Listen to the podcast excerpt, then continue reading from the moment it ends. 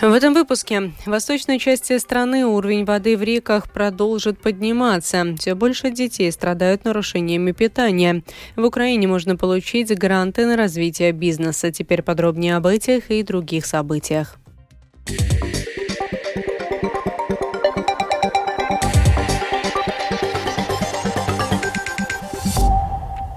На этой неделе в восточной части страны уровень воды в реках продолжит подниматься, о чем свидетельствуют данные Латвийского центра окружающей среды, геологии и метеорологии. По всей стране действует желтое предупреждение. Продолжает руководитель отдела прогнозов Латвийского центра окружающей среды, геологии и метеорологии Лаура Круменя. В целом надо сказать, что ситуация довольно стабильная, очень э, резких изменений не ожидаем. Курзами и в Земгале э, в целом уже э, максимум воды в реках наблюдался, э, только в отдельных реках еще сохраняется вот именно в этот период максимум, но в течение этой недели здесь уровни воды будут в целом все-таки понижаться, несмотря на то, что ожидаются и дожди, и в связи с этим мы можем сказать, что серьезное затопление территории не ожидается. А если говорить про восточную половину Латвии, Видзема и Латгала, то в целом надо сказать, что максимальный уровень воды здесь ожидается. Ну, если про Видзема говорить, то э, в конце э, еще этой недели, может быть, в самом-самом начале следующей недели, но по востоку в Даугаве здесь еще максимальный уровень воды ожидается в конце этой недели и даже еще в следующей неделе. В последние годы стало значительно больше случаев нарушения питания у детей и подростков. Чаще всего в клинику психиатрии детской клинической университетской больницы попадают подростки с недостаточным весом. Тему продолжит Скирман Табальчута. Малнутриция, анорексия, булимия, остеопороз – эти диагнозы врачи называют в сочетании с нарушениями питания у детей. При этом пациенты становятся все моложе.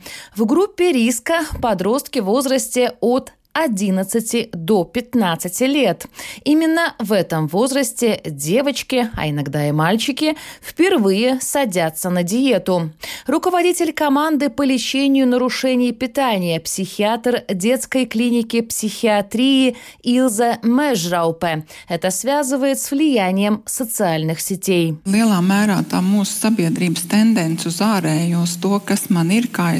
В большей мере это связано с тенденцией общества на внешне, на то, что у меня есть, как я выгляжу, кто является счастливыми людьми.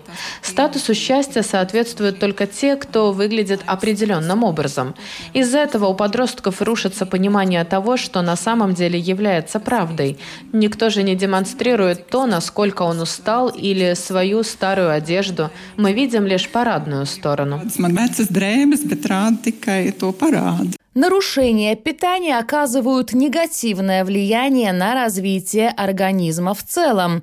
Длительный недостаток питательных веществ может привести к серьезным последствиям вплоть до бездетности и смерти. Нутрициолог детской больницы Эва Катая призывает родителей быть внимательными к изменениям в рационе своих детей. Parasti jau tas sākas tā nevainīgi, un vecāki pat vēl priecāties, Обычно это начинается невинно. Родители даже зачастую радуются тому, что ребенок вроде бы стал питаться более здоровой пищей. Подросток отказывается от сладкого и мучного. Поначалу нарушения в питании могут выглядеть даже положительно. Но потом из рациона пропадает большая часть из тех продуктов, которые ребенок употреблял ранее. Начинаются голодовки. Тогда ребенок уже не получает необходимое количество белков, кальция, витаминов и минеральных веществ и это влияет на весь организм в целом. Тревожный сигнал, если ребенок меняет свои привычки, потому что хочет быть похожим на кого-то, а вовсе не потому, что хочет быть более здоровым. А в случае резкой потери веса врачи советуют родителям показать подростка специалисту.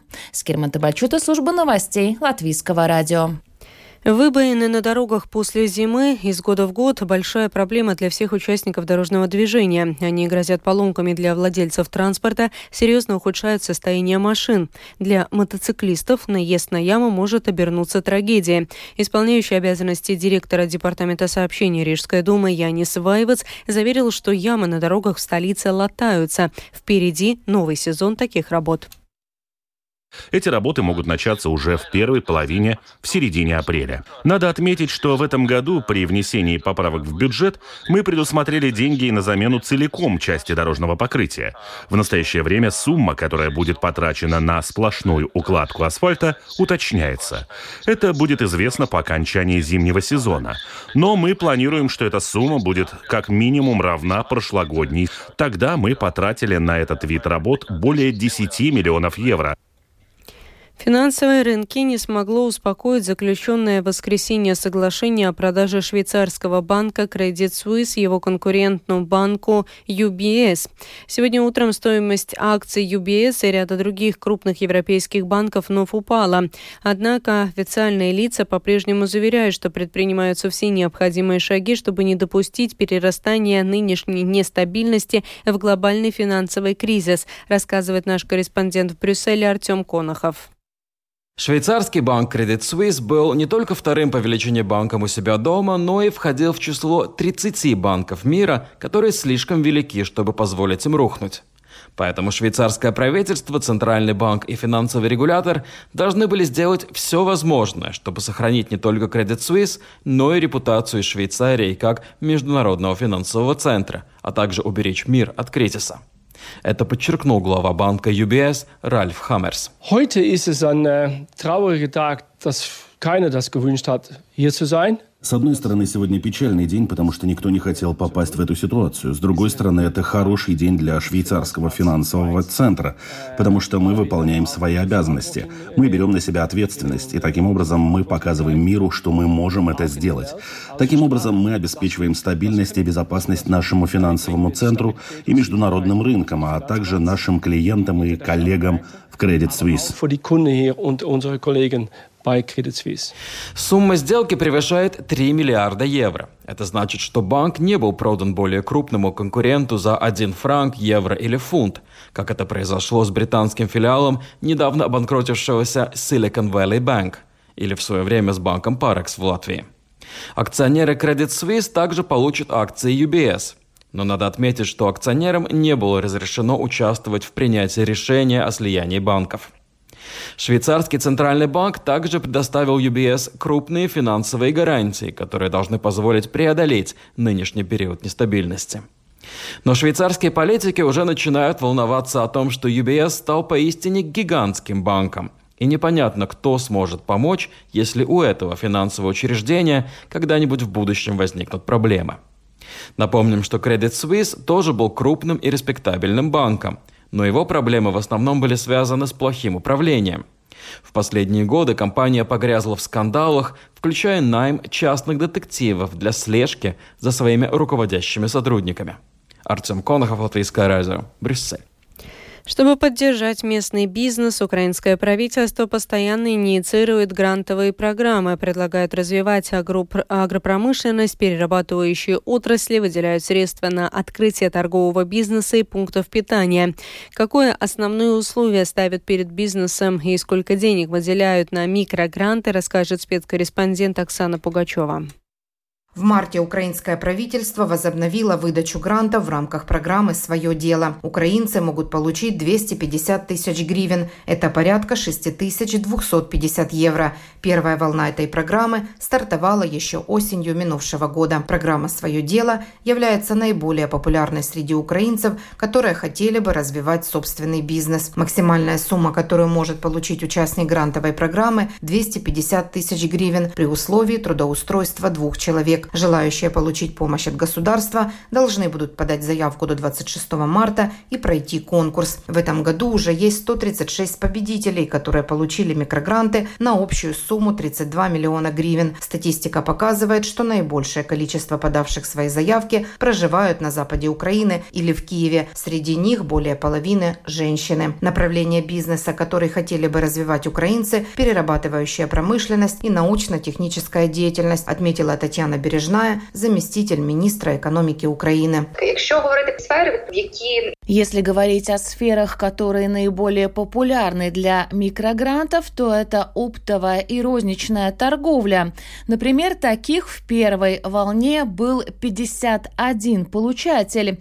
Кроме этого, это организация питания, перерабатывающая промышленность, а также профессиональная, научная и техническая деятельность. Та професійна, наукова та технічна діяльність. Предприниматель, получивший финансы, обязан трудоустроить как минимум два сотрудника. Мы можем констатувати, що мы можем констатировать, что победители этих программ по итогам 2022 года создадут около 20 тысяч рабочих мест. Мы надеемся, что программа будет действовать и в этом, и в следующем году. И это будет хорошая практика создания новых рабочих мест. Это будет чудовая практика створення новых рабочих мест заявила Татьяна Бережная. Начиная с минувшего года гранты в Украине получили более 2700 предпринимателей на общую сумму 1 миллиард 750 миллионов гривен. Кроме грантовой программы «Свое дело», украинцы также могут подаваться на другие программы, среди которых «Е-работа»,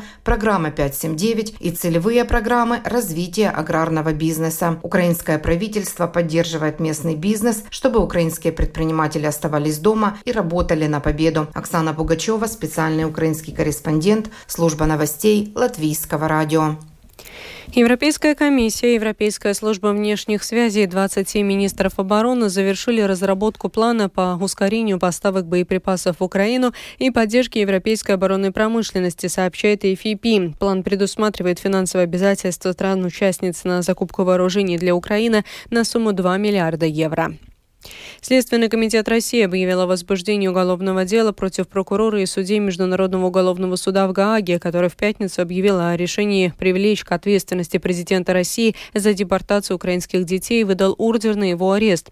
Еще в пятницу глава Следственного комитета России Александр Бастрыкин поручил провести проверку в связи с решением Международного уголовного суда, которые отказались признавать легитимным в Кремле. Россия в целом не признает юрисдикцию Международного суда в Гааге. Теперь Следственный комитет докладывает, что дело заведено.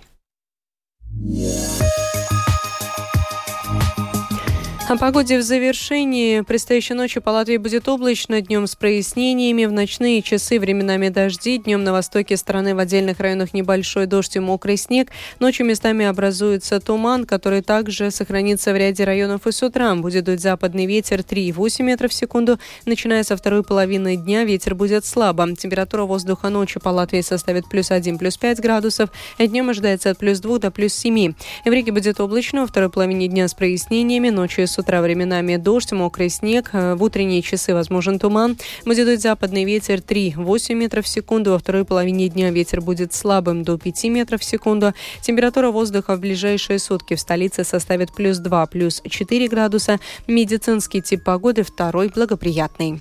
Читайте наши новости также в Facebook на странице Латвийского радио 4 на портале РусЛСМЛВ. Обзорные выпуски в 13 и 19 часов выложены на крупнейших подкаст-платформах и на называется «Новости дня» Латвийское радио 4. Кроме того, слушать новости, передачи и прямой эфир можно в бесплатном приложении «Латвийс радио» на вашем смартфоне. Оно доступно в Google Play и App Store. Это была программа сегодня в 19-20 марта. Продюсер выпуска Дмитрий Шандро провела Екатерина Борзая. В Латвии 19 часов 14 минут.